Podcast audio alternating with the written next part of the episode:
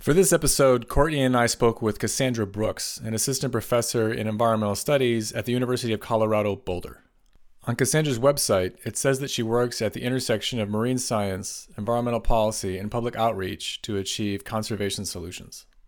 We talked about each of these topics, particularly with respect to the multiple hats that Cassandra has worn in her involvement in the development and implementation of marine protected areas in the Southern Ocean around Antarctica. I hope you feel as inspired as we were when you learn more about her work. Thanks for joining. This is the Finding Sustainability Podcast.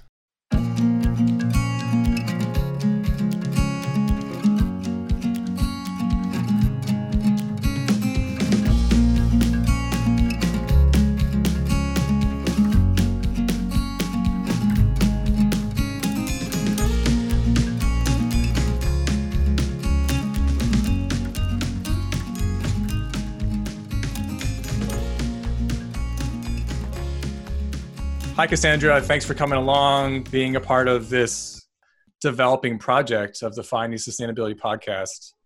So, I'd really love to start by asking you some questions about your own journey. It, to other guests, I've referred to this as um, their origin story. I think everyone kind of has their their own version of their origin story, which I think comes from like superheroes, right? Like Spider Man gets bitten by a spider, and that's like his origin story. So I know that you're from New Hampshire. New Hampshire guy. New Hampshire, yes. I had missed. I was. I was like, when am I going to get to hear that for the first time?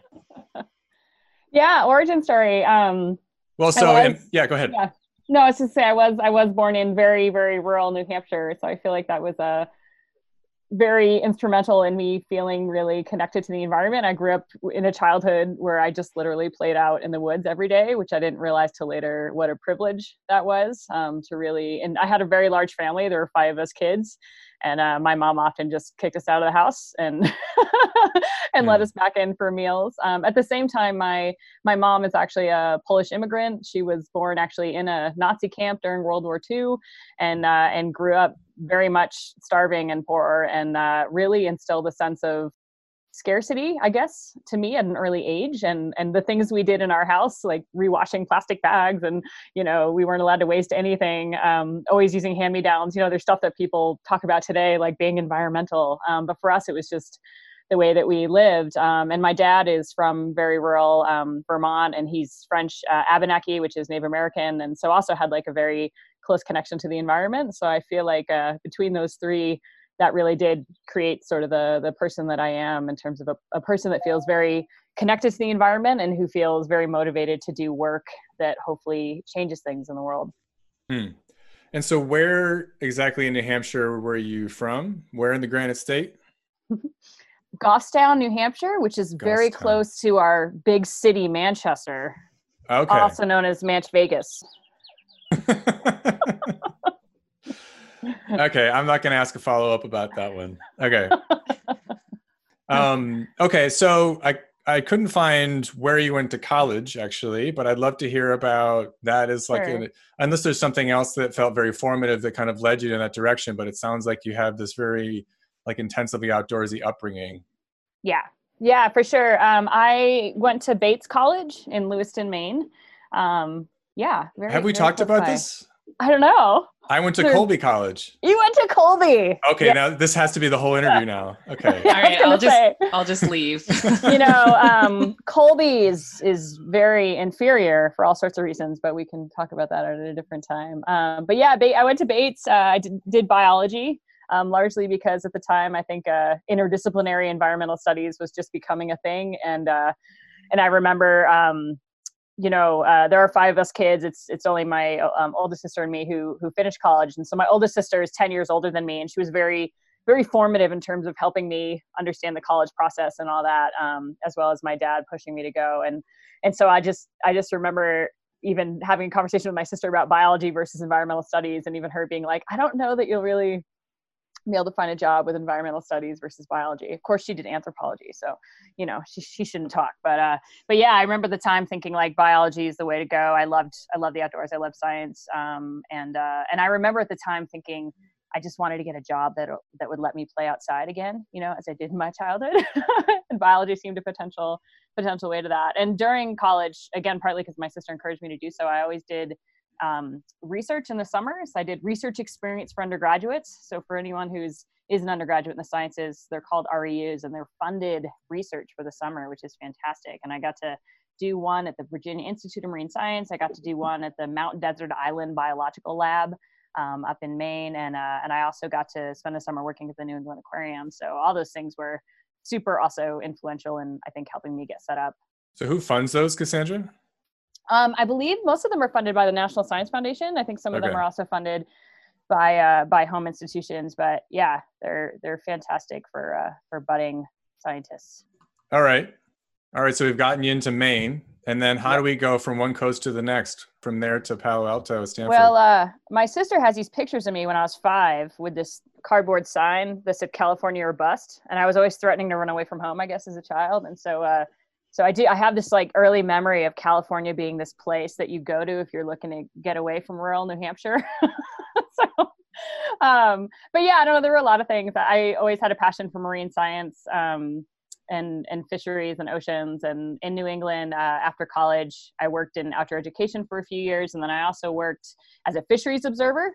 Fisheries observers are people who actually go out on commercial fishing boats and collect data for the government. Um, super gnarly work very intense uh, but really important work because you're actually the person on the ship collecting the data that goes into management. And uh, and i spent a year doing that and on groundfish uh, vessels off of Gloucester and Portsmouth, kind of these old uh, New England wow. ports. Yeah, it was it was amazing. Like 23 years old, you know, and uh, and the I guess it did a lot of things for me. For one, it taught me like what really happens on fishing vessels and and the things that go wrong, the things that go right, and who follows the rules and who doesn't. Um, it also taught me a lot about the history of it all. Like you hear stories of of cod being as big as me and all that, but to hear the fishermen actually tell me the stories of their father bringing in such big fish and seeing the tiny, tiny fish that they were catching and and the problems. Um, so it also, I guess, it really motivated me to to go back to school and to study marine science. And in particular, I wanted to study deep sea fisheries and and maybe do some work that would help with management. And so, um, so I literally like with a uh, now ex boyfriend drove out to California and um, and wanted to go to the Moss Landing, Santa Cruz, Monterey region. I wanted to go to Monterey Bay. I knew they were famous for like deep sea work and and marine science, and so we drove out there and and I worked a temp job for a year, and then um, managed to end up at Moss Landing Marine Labs um, where I did my master's. Okay, is there? I mean, just I have to ask this question. Um, is there a particular story or anecdote you remember from your time on board the fishing boats as an observer? That kind yeah. of was an aha moment or, or felt like it changed you somehow or changed your perspective? I, yeah, absolutely, Mike. Thanks for asking about that. Um, honestly, I think it was realizing how much it came down to individual fishermen.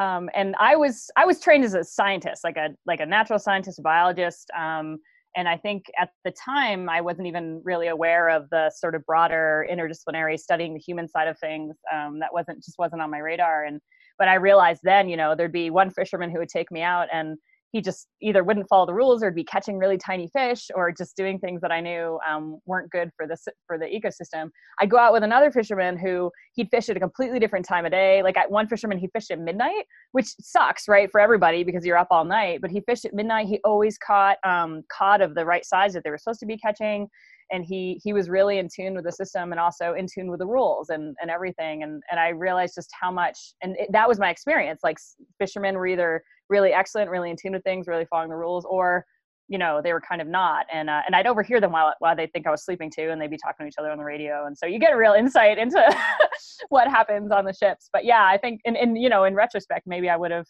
studied the human side then. Um, but again, it wasn't it wasn't even on my radar. I was like, okay, I'll I'll do the science, and the science will help inform the management. You know. Right. Yeah. So that was the framing. I mean, that's fascinating. As a social scientist, this is something I struggle with a lot: the importance of individual personalities. Yes. Right, because ultimately you can make a lot of policies, but but really personnel is policy. Yeah. Right. So as much as anything, it matters the idiosyncrasies of of the one individual's values.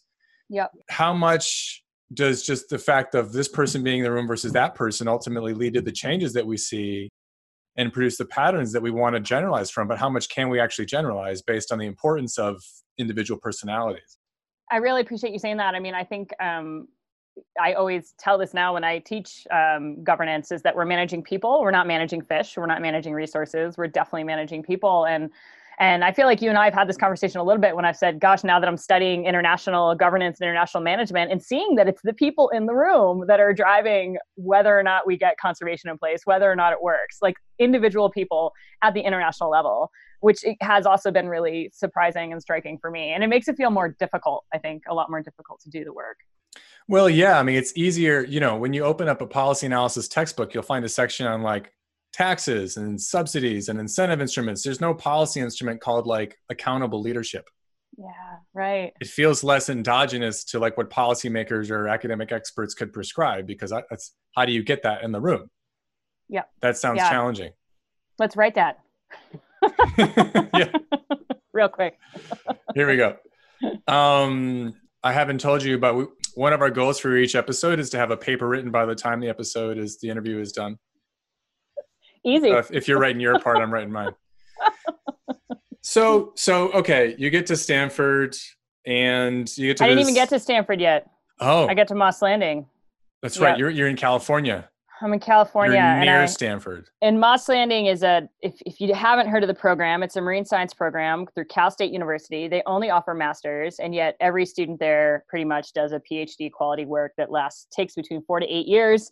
Um, and, oh. uh, which is you know like good has its pros and cons so i ended up doing this four year masters on life history of toothfish which are sold as Chilean sea bass. Um, and we literally were we're doing um, age validation work lead radium dating of otoliths to, to see how old the fish get. And also i got to do some spatial analysis where do they live when do they mature etc um, fantastic project really got me intimate with with these this deep sea fish that was had a fishery developing for it in antarctica. And i guess for me being this person who grew up in New England and cod and all that, and then when I finally got to go to Antarctica and realizing that we were fishing all the way down there, and like to give you some sense, it literally is the bottom of the world, the worst oceans in the world, crazy ice, crazy wind, insane swell, um, people fishing in these conditions and ships that are that are hardly seaworthy, let alone ice strengthened, and it just brought home for me how bad off our fisheries must be in the world that we're sending vessels all the way down to Antarctica to the most remote regions of the world. These are the most remote fisheries on Earth. And then at the same time, doing the study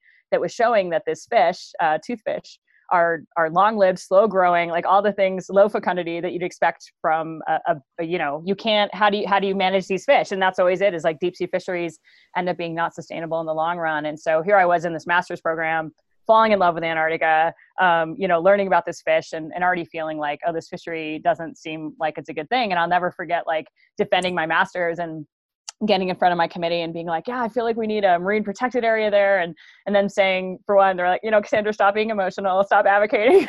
and, uh, oh, and also, yeah. And also like, that's an international space like that. That's not going to happen. Right. So this was like, um, me at the at the end of my master's. At the same time, every time I went to Antarctica, I ended up doing you know um, emails to family or like little blogs and stuff and i started really falling in love with that um, being like a lens to this place this amazing place um, that i was having such a visceral connection to and so that that developed that after my master's i actually went back and did a graduate certificate in science communication at university of california santa cruz. And that was a year-long intensive program where i got to learn video and photography and audio and uh, you know podcasting the whole bit as well as the written form and got to start really publishing um, in the public sphere. And at the same time i get this call from this boulder based conservation photographer who had heard about me and heard about how i was studying this obscure fish where there's this growing fishery in the Ross Sea, Antarctica. And he calls me up and he's like, we need to talk about toothfish. And he later convinced me to join him on this project called The Last Ocean, which was this global outreach campaign really designed to uh, bring the Ross Sea, Antarctica to the people. And, and it was this amazing story. It was this place that scientists were identifying as being one of the last intact marine ecosystems left in the entire world. And so um, this photographer John Weller actually created this project called The Last Ocean and uh, and brought me on and convinced me to join him and and we created media for many years um, around around the Ross Sea. So so that was my my diversion into the sort of de- going very deep into the advocacy and public outreach side of things uh, for this this one place in Antarctica. Okay. Um, so this is the point. Of, this is the point of the interview where we now have like ten possible questions to ask. So um, well, you mentioned I love this like, you know, the idea that getting emotional is like this pejorative thing. Um, but I really liked you mentioning the the place attachment that you had to this place, the idea of being a lens mm-hmm. um, through which other people could see this place. It's interesting to learn that you had some professionalization in that direction. Mm-hmm. The main question I'd love to ask now is could you just talk to people because I feel like a big challenge for for everyone, right? Is until I talk to you, Antarctica is not real. Right. It's this place that's far away. Maybe I've seen it. It's got big waves and lots of ice. I think I wouldn't do well. right. um, can you talk to us about what it's like to be there? Is how has how does it affect you? Yeah. Absolutely. And how have you developed an attachment to it? Yeah, absolutely. Um, I mean, Antarctica definitely wasn't on my radar. It kind of sounded in my brain like this place that no, I mean, I knew people weren't from there. I knew like, okay, I probably would never go there. Um, yeah, but I'll never forget. Like, so we you leave from South America, and then you have to um, to get to the Antarctic Peninsula. You have to cross the Drake Passage, which is famous for being the worst waves in the world. Um, and yeah, indeed, like on a good day, you can get a 30, 30 foot, 35 foot swell. Uh, huge, right? And they get much bigger than that, but that's like summer, not too bad. Um, and so that in itself makes you feel so alive. And then you go outside and the wind is just ripping at you. And even if you're in your full Antarctic gear, it is just the wind is screaming. It's you can get hurricane force winds regularly, right? And even in the summer, the temperatures are well below the point of freezing. It can be warm. It could be like 30 degrees, not too bad. Um, but normally it's it's quite cold. The waters are below the point of freezing, so you have this very strong awareness that if I fall off the ship, or even if I stay outside too long, like I will die. Like, and there's very few places uh, that you can you can get that sort of feeling or and the other thing was like i remember going out and you look out at the stars and the, the stars are just brilliant. There's there's no artificial light there's no other people around. The wildlife aren't afraid of you so you interact with seals and penguins and, and everything just comes right up to you. The whales come right up to your ship.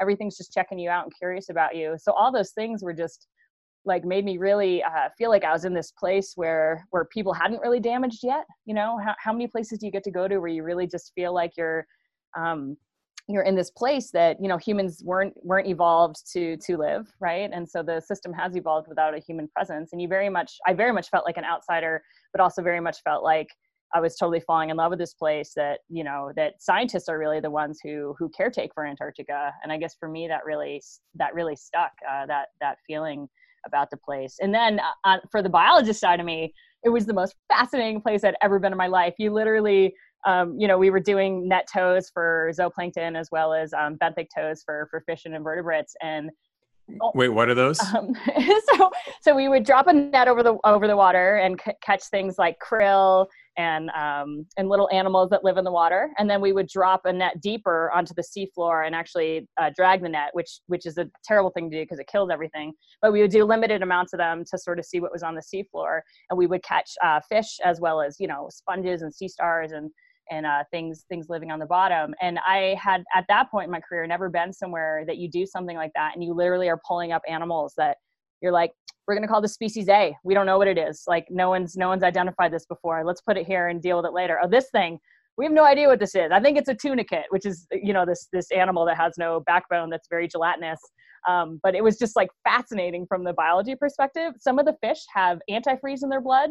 The fish, some of the fish have no hemoglobin, which means they have no red blood cells. They only have white blood cells. And when you when you actually look at them, their gills are white, their blood is clear. Um, so just fascinating adaptations for these animals that are surviving in this absolutely freezing and extreme environment and they've they're evolved like perfectly to that environment.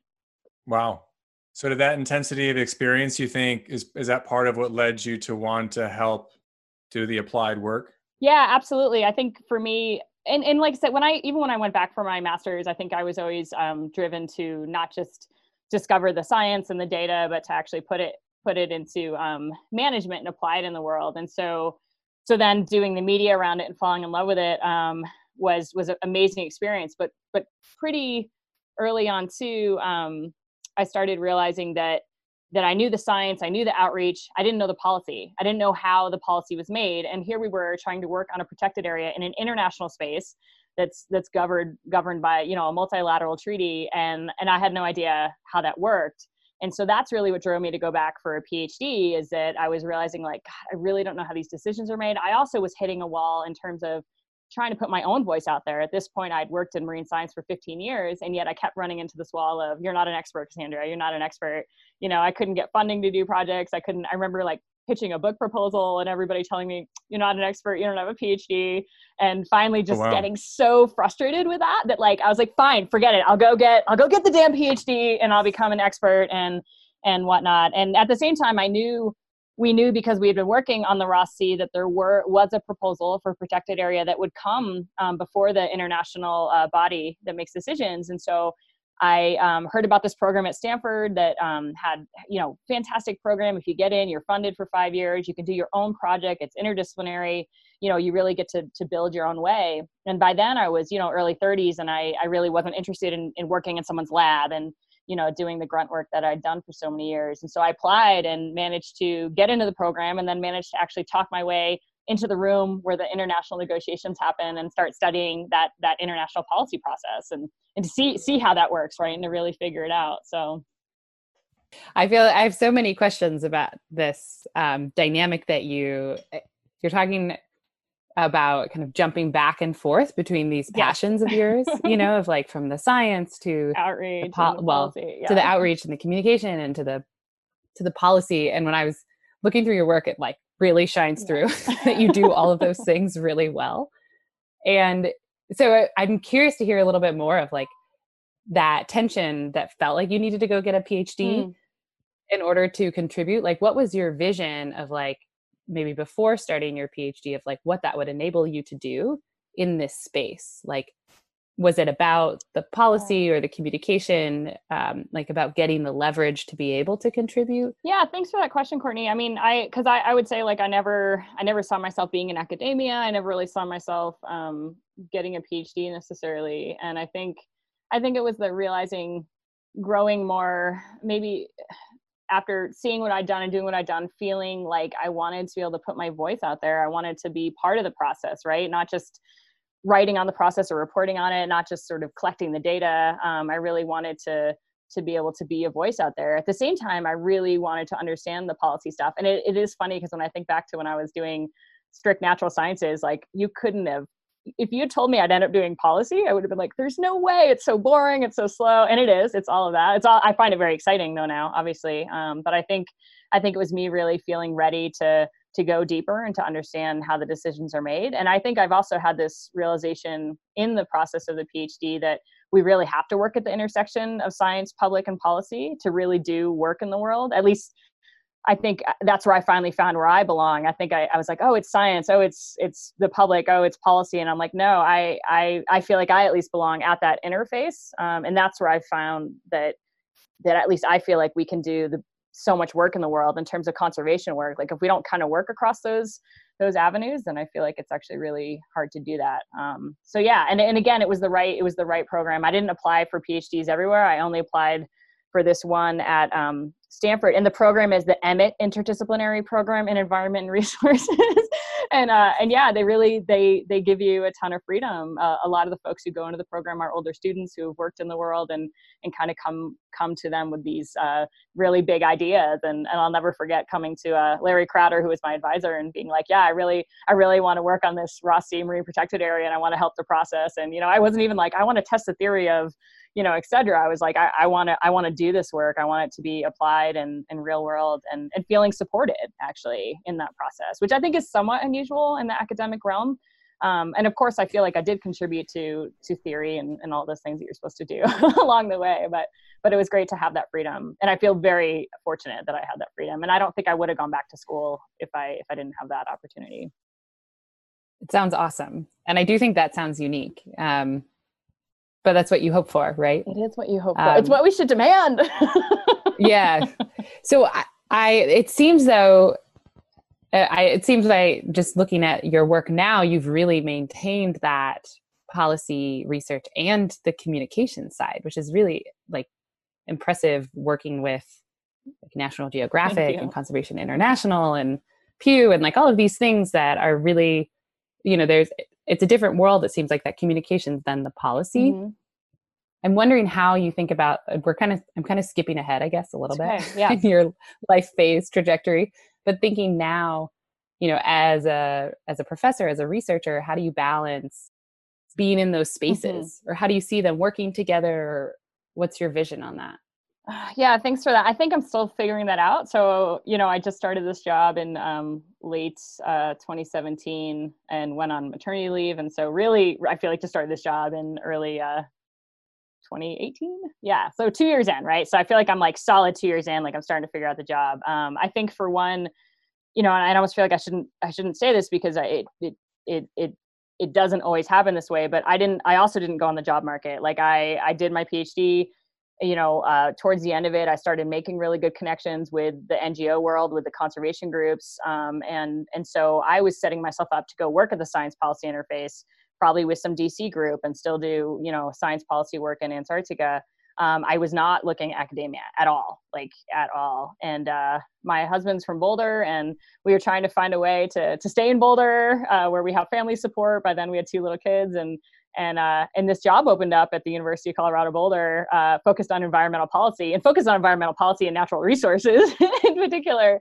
And uh, and I at the time we were thinking like, no, no, no, no, no, that's that's not me. And uh, and we had a conversation, and we were like, well, I'll apply. And some of my advisors at Stanford too were like, Cassandra, apply. They were like, this university, the department there is different. They do applied work. You know, they'll they'll totally be be what you want. And uh and i was very resistant but i did apply. And once i applied and once i started meeting the people in the department and and really realizing that it was the right fit for me they're very much about uh, you know our students getting the skills they need to do meaningful work in the world? They're very much about research that helps drive change in the world rather than again just kind of um, high level theory. Um, and that made a huge difference to me. And i also sense that I would still be able to be a, a, scientist, a natural scientist, as well as a policy person, as well as someone who communicates. Like I sense that that would be absolutely fine.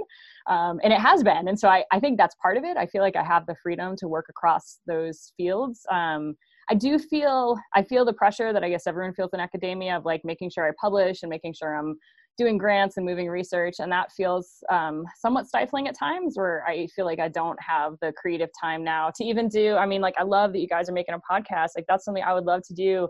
Um, even the writing of the of the blogs or i used to make videos a lot of that i feel like i haven't had the space or energy for. I mean part of it is like i have two young kids as well so you have to let some things go um, but I actually I hope I hope as I sort of move down this road and move towards tenure and and all those things that I can I can sort of refine um, that piece of my voice. At the same time, it's cool in that I I feel like now I get contacted by journalists and I get to put my voice out that way. So even if I'm not writing the story, um, I get to do that. Also, I work closely with the university sort of public relations. Um, I had a paper come out two weeks ago and I worked with, with my husband and we made our own little video and then we worked with the university and they did a press release and then uh, Pew was one of the funders so we worked with them and they did their own thing. And so I feel like because I have the media background I can put together like a like a package when I do have research coming out that I'm hoping really drive something home. And that research was on marine protected areas and the sort of need for more of them in Antarctica in particular. And so it was one that I I intentionally wanted to put a lot of attention on that research as it was coming out. So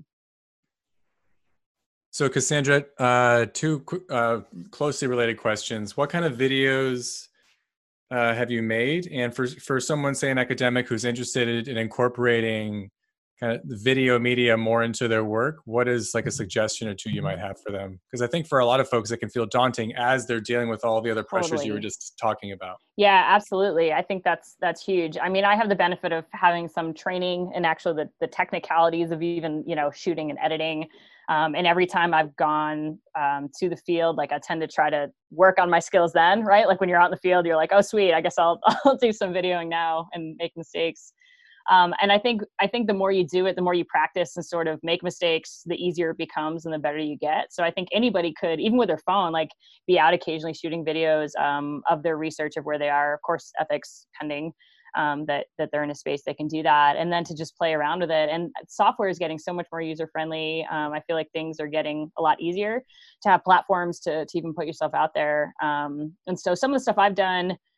Uh, the one that I guess actually ended up going viral and getting the most hits was uh, this time lapse I did from Antarctica and uh, back in 2013. And I literally just set up like a GoPro on a really strong tripod on this on the front of a icebreaker. And i set it up every day and i took footage every single day and then i compressed that footage down to five minutes and uh, worked with another Stanford student to do the music, and we put out this like it was like really. Um, I guess I feel like it created a visceral experience for people. It was very satisfying for me because people actually were emailing me like, "Oh, I get now why you work in Antarctica, and I get why you love it." Even my family finally was like, "Oh, now I get it." Like because it's such a gorgeous place and so so that was very gratifying even just to and it did end up going actually all over the world it was uh got featured in cnn and new york times and it was really cool and people people really being like wow this place is amazing and i'm like thank you i've been saying that forever um, but that was you know the the post production was harder but literally like i'd set up I'd set up the camera on this tripod and run back down to the lab and do my lab work and I'd come back up and then you know the camera would be pretty frozen and dead by then but comes back to life you know eventually. And uh, and so that's that's kind of been my approach. And even the last time I went to Antarctica um, this year same thing just kind of setting up setting up cameras on various parts of the ship and and getting footage to play with. And and then it's just the kind of creative um, process like you're probably experiencing with the podcast of just spending some time with the with the material and getting the story. And that does take time. So i think it's it depends on where people are at in their career. Um, but I, I do i think i think it helps tremendously in being able to tell your own story that's the other thing too if you're a scientist and you're communicating your own work you get to tell the story right you get to to to, to tell people what the findings were and what they suggested rather than um, a journalist trying to interpret a technical paper and i think that's the real beauty of um, spending that time to get some expertise yourself so Mm, it's, a, it's another avenue of expression. Mm-hmm. That's right. Yeah. Exactly. Exactly. Yeah, and I do I do think it's getting easier. Like between with the GoPros or people using their own phones or or whatnot, you don't need a really fancy camera um, to tell your story. So. Um, I'm I kind of want to switch gears and ask you about marine protected areas because we've been skirting around that for a while. Um, well, I mean that's your work. That's what you work on, so it seems obvious to ask you about that. Um, it seems really it's impressive and amazing that you were able to help push through this you know contribute to getting the ross sea protected. And it seems like lately now you're switching to kind of bigger scale thinking more broadly on mm-hmm. antarctica. And i'm wondering how being in involved in this policy space how how are policymakers responding to your work? What does that relationship look like? And how are you working to inform that Oh, that's a good question. It's such a hard. I feel like even though I'm like knowing the space now, it's it's equally hard. Um, with the Ross Sea, I mean, we I mentioned uh, my now husband started this project, the Last Ocean. He was working really closely with an Antarctic scientist, um, and that whole process, we pulled in a filmmaker from New Zealand. You know, we worked we worked with with governments we worked with we worked with hundreds of scientists all these different conservation groups and that took 12 years um, that that work right so so it just and i even remember the year it happened and and uh and by then i was in the room um sitting on the delegation observer delegation for the conservation groups and and i brought my husband or my my husband john came that year too and and I just remember even the stress of being in the room when it happened. There, there were two week meetings that happened down in Australia and Hobart, um, and uh, Hobart, Tasmania, and and all these countries come together and they sit they sit at this table and they you know have discussions for weeks at a time and and it was like the end of the meeting it was getting to the end of the two weeks and we still didn't have consensus they make decisions based on unanimous consensus so wow. everybody has to agree and uh, it's just like I just remember the chair would come back and be like, "Oh, I think we're there. We have blah blah blah," and then a country would raise their flag, and boom, we're like, "Nope, we don't have it." And and I'll never forget the moment we got it, and and the chair finally came back and he's like, "We have consensus," and every country agreed, and everybody stood up and they were eh, you know applauding and hugging each other, and some of the scientists were crying, and we were crying, of course, in the back of the room. It was like such an amazing moment, uh, one of the most amazing moments in my life, and I think because it showed that while it took so much time and so much effort um, from so many different countries and groups and scientists it showed that that we can do these huge conservation efforts right it actually showed that we can do it and we can do it in in these crazy remote places even when they're in in the ross sea one is still the largest marine protected area in the world and and we feel we do feel really really great about that and i think it gave us hope that that we can do this kind of work, right? elsewhere in Antarctica, elsewhere in the world, um, in the international waters and whatnot. And uh, and so that's, I guess now um, I still sit in the room at CAMLR. I'm now on a sort of um, scientific um, scientific uh, body delegation, still an observer group, but we get to bring forward science um, to to the different governments, uh, trying to sort of you know help help in making decisions based on science. So i get to be in the room which i feel like helps tremendously. Um, i still try to do research that informs the science process. I try to do research that informs the policy process. Um, and i do yeah i try to do communication as well around it. And i work really closely with the conservation groups in the room um, and I work closely with with um, some of the governments in the room. And I think that's that's what you need to do, right? Is actually work across everything. And um, and I do feel like it's really hard. I mean, politically, we're in a really hard time in the world. I mean, even COVID nineteen aside, um, internationally, it's it's. Uh, I feel like we're in this dynamic space where, and Antarctica is a lot of like kind of old boys club, like it used to be. You know, the U.S. and the U.K. and Russia, and they were all in power. And now China's being more vocal. Other countries are being more vocal. The EU is very powerful. So we're in this state of flux, um, which makes it a fascinating space to study, but I think a frustrating space to try to work in and to to make progress conservation wise. Cassandra, can you tell us what this CAMLR entity is? Because I think a lot of people actually yes, won't know. Sure, sure. Yeah. So so the um, the group that makes decisions around the Southern Ocean, the terrible acronym for it is CAMLR, and that's the Commission for the Conservation of Antarctic Marine Living Resources. And they have um, 26 different members. Uh, that includes the EU, and yeah, they make decisions by consensus uh, all around for for the Southern Ocean. So they're the multinational body that governs the Southern Ocean. So as you were talking, Cassandra, it was about these like countries that are posturing and bringing all their attitude or baggage. I don't know. As they do. It made me think of, you know, how you started talking about fishermen, you know, and like the identities of these individual fishermen and you've like switched scales dramatically. Yes. Um, but it seems like those same sort of dynamics are at play. Yeah, I love I love that. Um, and I I do I do so think that that's true. Like, and and the way I guess you could think about it is like they're all they're all gathering. It's this international space, so there's that level of like the international relations and people peacekeeping and diplomatic stuff, and then there's that level of like national interests, right? And some countries want to fish there, and some countries want to, you know, do conservation there and whatnot. And then there's that level of like the individual in the room. And this is what fascinated me when I was actually studying the Ross Sea piece of it, of seeing how much specific individuals could divide like be tremendously divisive and specific individuals could could create trust and create like facilitate this whole process i mean one of the um, there's some really key people with the ross sea um, George Watters is one of them he works actually with noaa in the united states and and people really trusted him and and and appreciated him and he had worked in the CAMLR space for a long time and and it just was it was like fascinating to me how much like that one person could help drive that process, right? And that wasn't through bullying, and that wasn't through geopolitics. That was through being a scientist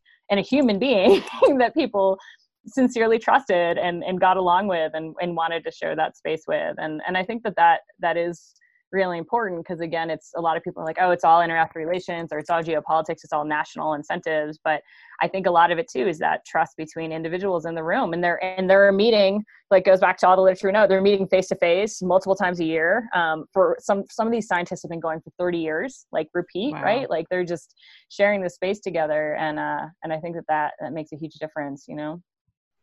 Really cool. Courtney i love that question right? I mean because it's there's a lot of things to try to tie together here. I mean, I think it's interesting that there's right there's academic communities that study community-based natural resource management. There's other international IR folks, and we have this division by scale. But at the end of the day, it's going to be like a bunch of folks in a room. Yes, exactly. And they're going to be talking about some stuff that's going to happen at different and scales. So I've always yeah. at different scale, like exactly. But it's still a bunch of folks. It still matters who they are. Their personalities still matter um, I've always found it just like a little bit artificial that you know there's some actually been some research that asks like can we apply lessons from like small scale mm-hmm. systems to large scale systems? And I haven't like broadcast this too loudly but in my head I'm like yes. Yes of course. Yes. Is it people? All right all right. Yeah. I mean so I mean I uh, follow up question I'd love to ask um, just to piggyback on Courtney's question which I loved is you know, you mentioned earlier that so much depends on personality with the Fishers, and now we're back to okay, so much of this depends on personality again. This really charismatic person. Mm-hmm. Does that present a challenge for learning from this case and trying to apply what learned worked worked in this case to other cases? Yeah. Or if assuming you agree that that might be a worthwhile goal. Yeah, yeah. I mean, I thought a lot about that um, because I think, as far as case studies go, right? Like, I, I, did this pretty extreme case study. It was like in Antarctica, around protected areas. Um, this this one one multinational body does it apply to anything anywhere? Um, and I think I think it does. I think it does in the sense of having again to work at that intersection of science and public and the policy i think uh, understanding that um, incentives drive everything and finding those sort of levers of influence. I think the thing that's more complicated at the international scale is is again i think working across those three levels between international relations you know national interests and then the individuals in the room and and maybe that's one of the big differences at a smaller scale. Maybe it's a lot more about the individuals where i think at the international scale those individuals are still bound by their national governments who are still bound by these international treaties. And so it kind of right. creates this um, you know they they they're working across those levels but i think sometimes they're bound by by what they they just don't have the power to do. So maybe the power the power comes in piece comes in a lot more um, in those like i guess those institutional arrangements that are going across those different scales. So but I do I think I think there's a lot we can learn about these lessons. I you know and and I talked to a lot of people about the the high seas, the international waters that that account for 70% of the global oceans and and there's a new treaty being negotiated for our international waters and potentially to to set up uh, protected areas there and I think that is such a harder case because you're talking about you know hundreds of countries. Or you know uh, or 100, 196 i forget exactly how many are part of that agreement but it's it's almost 200 countries right versus um, you know 20 something and i think that that if you're trying to align incentives and levers of influence across that that sort of um, multinational level that seems like a lot harder. Same thing with the united nations uh, climate change agreements right? Like these are i think a lot harder to work in so.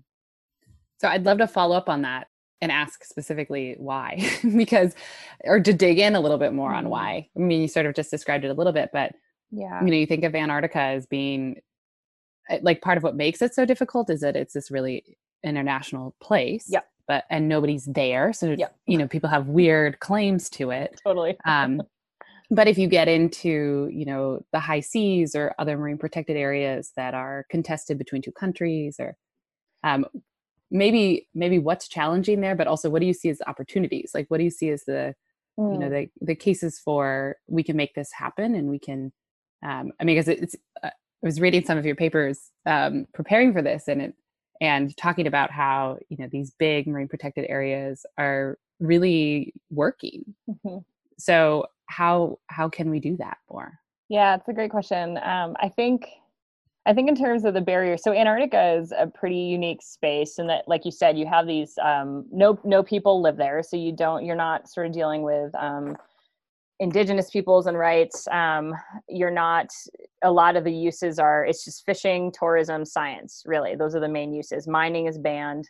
Um, sovereignty is suspended. Military uses are banned. Nuclear anything is banned. So a lot of activities are just straight out banned. Um, and instead of having, you know, 200 countries involved, you only have in the treaty. So the treaty governs the continent and deals with suspending nuclear nuclearization, military, mining, and that has 53 different countries that get to make decisions. The oceans have 26, as I mentioned, and so it's pretty small.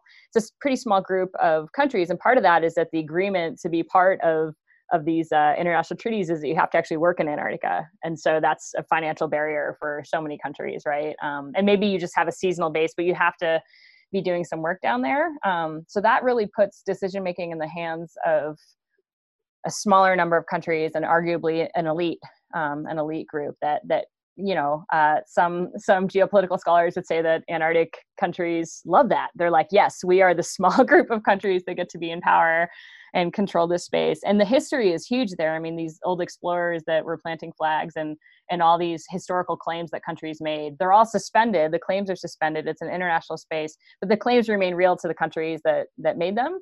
And so what you end up having is actually countries who are very, very vested in maintaining a presence in Antarctica. And they really, I mean, they really care about keeping their science operations and keeping keeping a presence there and, and having Antarctica be this place of peace and science um, that still is nuclear free and all that. So it means a lot to the countries that work there. So you have opportunities for leadership, I think, in Antarctica that maybe you don't have in other places or where you wouldn't have the same motivation because you're not looking to sort of protect your long-term slice of the pie you know, um, I, I, think I think that might be part of it is that geopolitics ends, ends up driving um, conservation in kind of a cool way, ends up driving peace as well, and and that diplomacy that happens um, in Antarctica that I don't know that happens in other spaces. At the same time, it points to the opportunity that you could have when countries do take leadership on issues, and and that's that's a huge thing anywhere, right? Like if you actually have individuals and countries willing to to um, step up and, and be a leader and be a voice in the world that that can make a huge difference and, and again that that might be part of the mess that globally it feels like we're in right now is that there's um, there's certainly poor leadership around some of the big issues in the world so and it seems like one of those that we haven't mentioned is climate change yeah exactly exactly which i presume is going to be a big challenge in Antarctica. And yeah, it's terrible in Antarctica. I mean, we had the um, hottest summer on record in in Antarctica this year, um, and just even in my experience. Um, I was back there in November, December um, of this last year, and and I went to an area of the peninsula that I hadn't been in like 15 years, and and even just in my period of time going there, I couldn't believe the changes I had seen. My daughter is named Adeli after the Adélie penguin, and I'm on this trip and like she kept saying, send me a picture of Adeli's mom. And we didn't see any. And they're one of the species that are just moving south. They need cold waters. Um, but you know, they'll get to a point where they can't move further south. Like they simply just can't. And so they're doing okay in areas that are staying cold, but in areas around the Antarctic Peninsula, which are rapidly warming, um, these penguins are just being driven out by by now other species. And at the same time, you just could see the drastic reductions in ice that are happening and this is causing you know impacts throughout the whole ecosystem in terms of uh, productivity and krill um, and krill are the thing that everything feeds on. Like like antarctic krill are one of the most abundant um, animals on the planet. According to some estimates they are the most abundant. And whales come from all over the world to feed on krill in antarctica and and they feed all the the seals and the penguins and a lot of the fish. And so they're this critical piece that um, we're seeing major changes happening in. And the hard thing is it's hard to know it's hard to know what you know what is within the normal range or you know and and what's um, what's new. And i think that's one of the biggest things we're all struggling with is is what's what's happening because of climate change even what's happening because of fishing what's happening because of increased tourism um, and how do you how do you manage for all those things? And and my thing would be it's it's cumulative. We have all these things happening at once. We know the system is changing and that that's where i end up pushing for protected areas right? Because we know if we at least reduce fishing effort and reduce human impacts that the system can be more resilient to environmental change. This will only work for so long in antarctica and it will only work if we're actually working with other institutions and reducing you know our emissions and and all those other pieces. But i think it gives the system the best chance of being resilient if we actually um, close it off to other human impacts so. Hmm. Yeah, there's a very powerful. What is it? it was um, Planet Earth Two had this like incredibly powerful sequence of. I'm forgetting the name of the animal, but like these uh, walruses or something like falling down. Yes, I heard about that. I haven't oh seen it yet. I've heard it's haunting. It's, it's heartbreaking. haunting. Yeah. Yeah. Yeah. So I, I mean, I think that's that's the reality we're dealing with is these systems yeah. in flux, and and I guess you know, coming back to my own background, I think that's part of what helps about having a natural sciences um, roots because I feel like I can I can sort of look at look at the data and the information and then try to think about okay, what kind of policy can can help with this or not, you know, or like is this the right policy? Will it even be effective and and whatnot? And uh, and yeah, and I think I think in Antarctica again because we have few uses, it becomes almost simpler to say yes, this is one tool we have um, that can work locally, right? Otherwise, we have to work globally, um, and that's a whole other issue. So right. Courtney, did you have any final questions you wanted to make sure to ask? I have one follow up on that, and then I'll and then I'll hand it back to you, Michael. But I'm wondering how this. So this is coming out of some of my own interests in how climate change is brought into management. How does like the climate change data? How does that influence or and or not what's happening mm-hmm. in conversations amongst the treaty um, I can't remember the acronym that you just CAMLR. CAMLR. Yeah, terrible acronym. How does that uh, change dynamics in CAMLR? right, exactly. Um, yeah, it's a good question. I mean, some of the things that the scientists are talking about um, is actually incorporating climate change into decision rules. And so, what you might do is say, okay. Say you have a, a, stock assessment but it's it's you know a single species management approach maybe you actually incorporate environmental uncertainty into it or maybe you actually say okay if we're expecting productivity to go down we have a more precautionary catch limit or we you know we close it all together. Um, so that's the scientists are actually talking about it like actually incorporating some environmental variability or incorporating more precaution into things like catch rules. Um, the hard thing is it's it's I guess like any political body, the scientists may may have some agreement on how to do that, but then when they try to get it passed as a policy or through the through, the sort of diplomatic um, hoop, if you will, um, it it gets you know shut down. Um, they even like there was a proposal to say anything that CAMLR was doing that they would actually have climate change statements like okay if this is a policy thing we're talking about let's think about what that means in the future for climate change. Will this still work?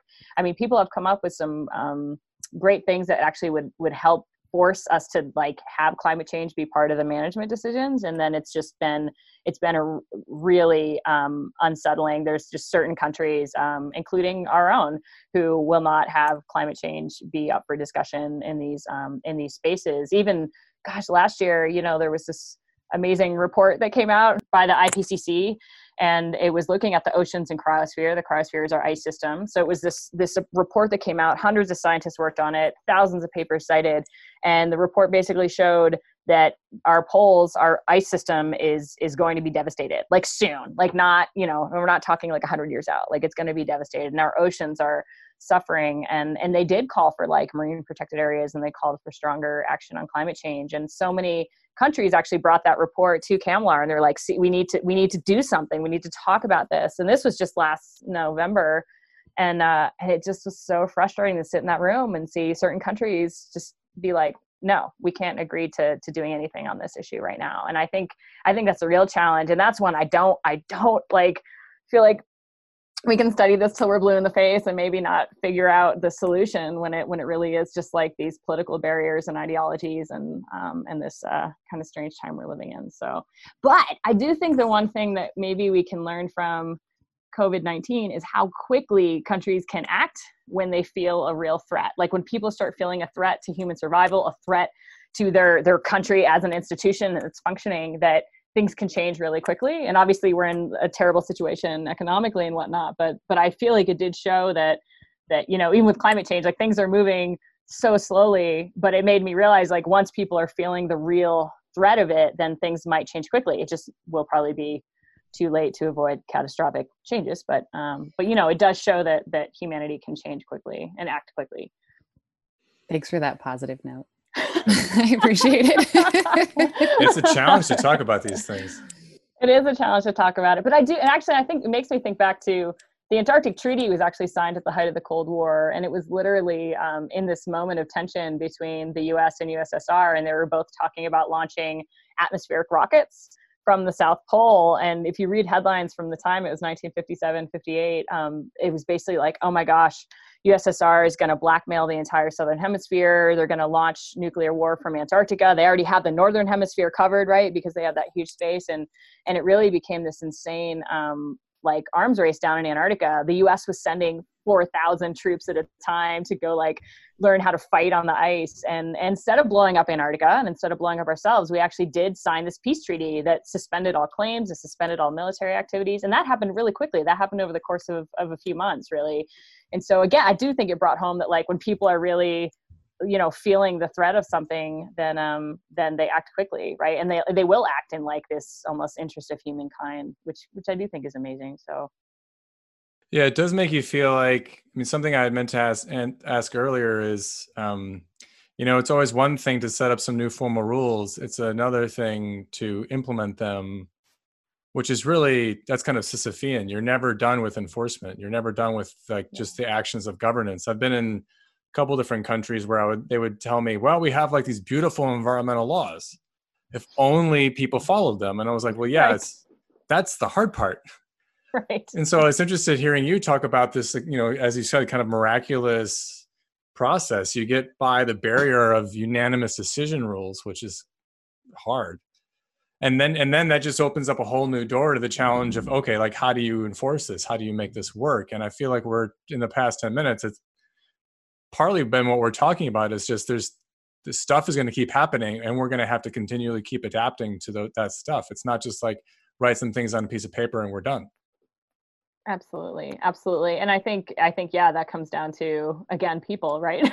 People people being involved in the rule making process right? So that they actually then follow the rules later um, or having you know having the right the right rules in place that actually people can follow and will follow and i would say so far in the southern ocean we do we do seem to have have that where countries maybe because it's consensus they all have to come on board and agree and so when they do um, so far so far they tend to follow the rules so.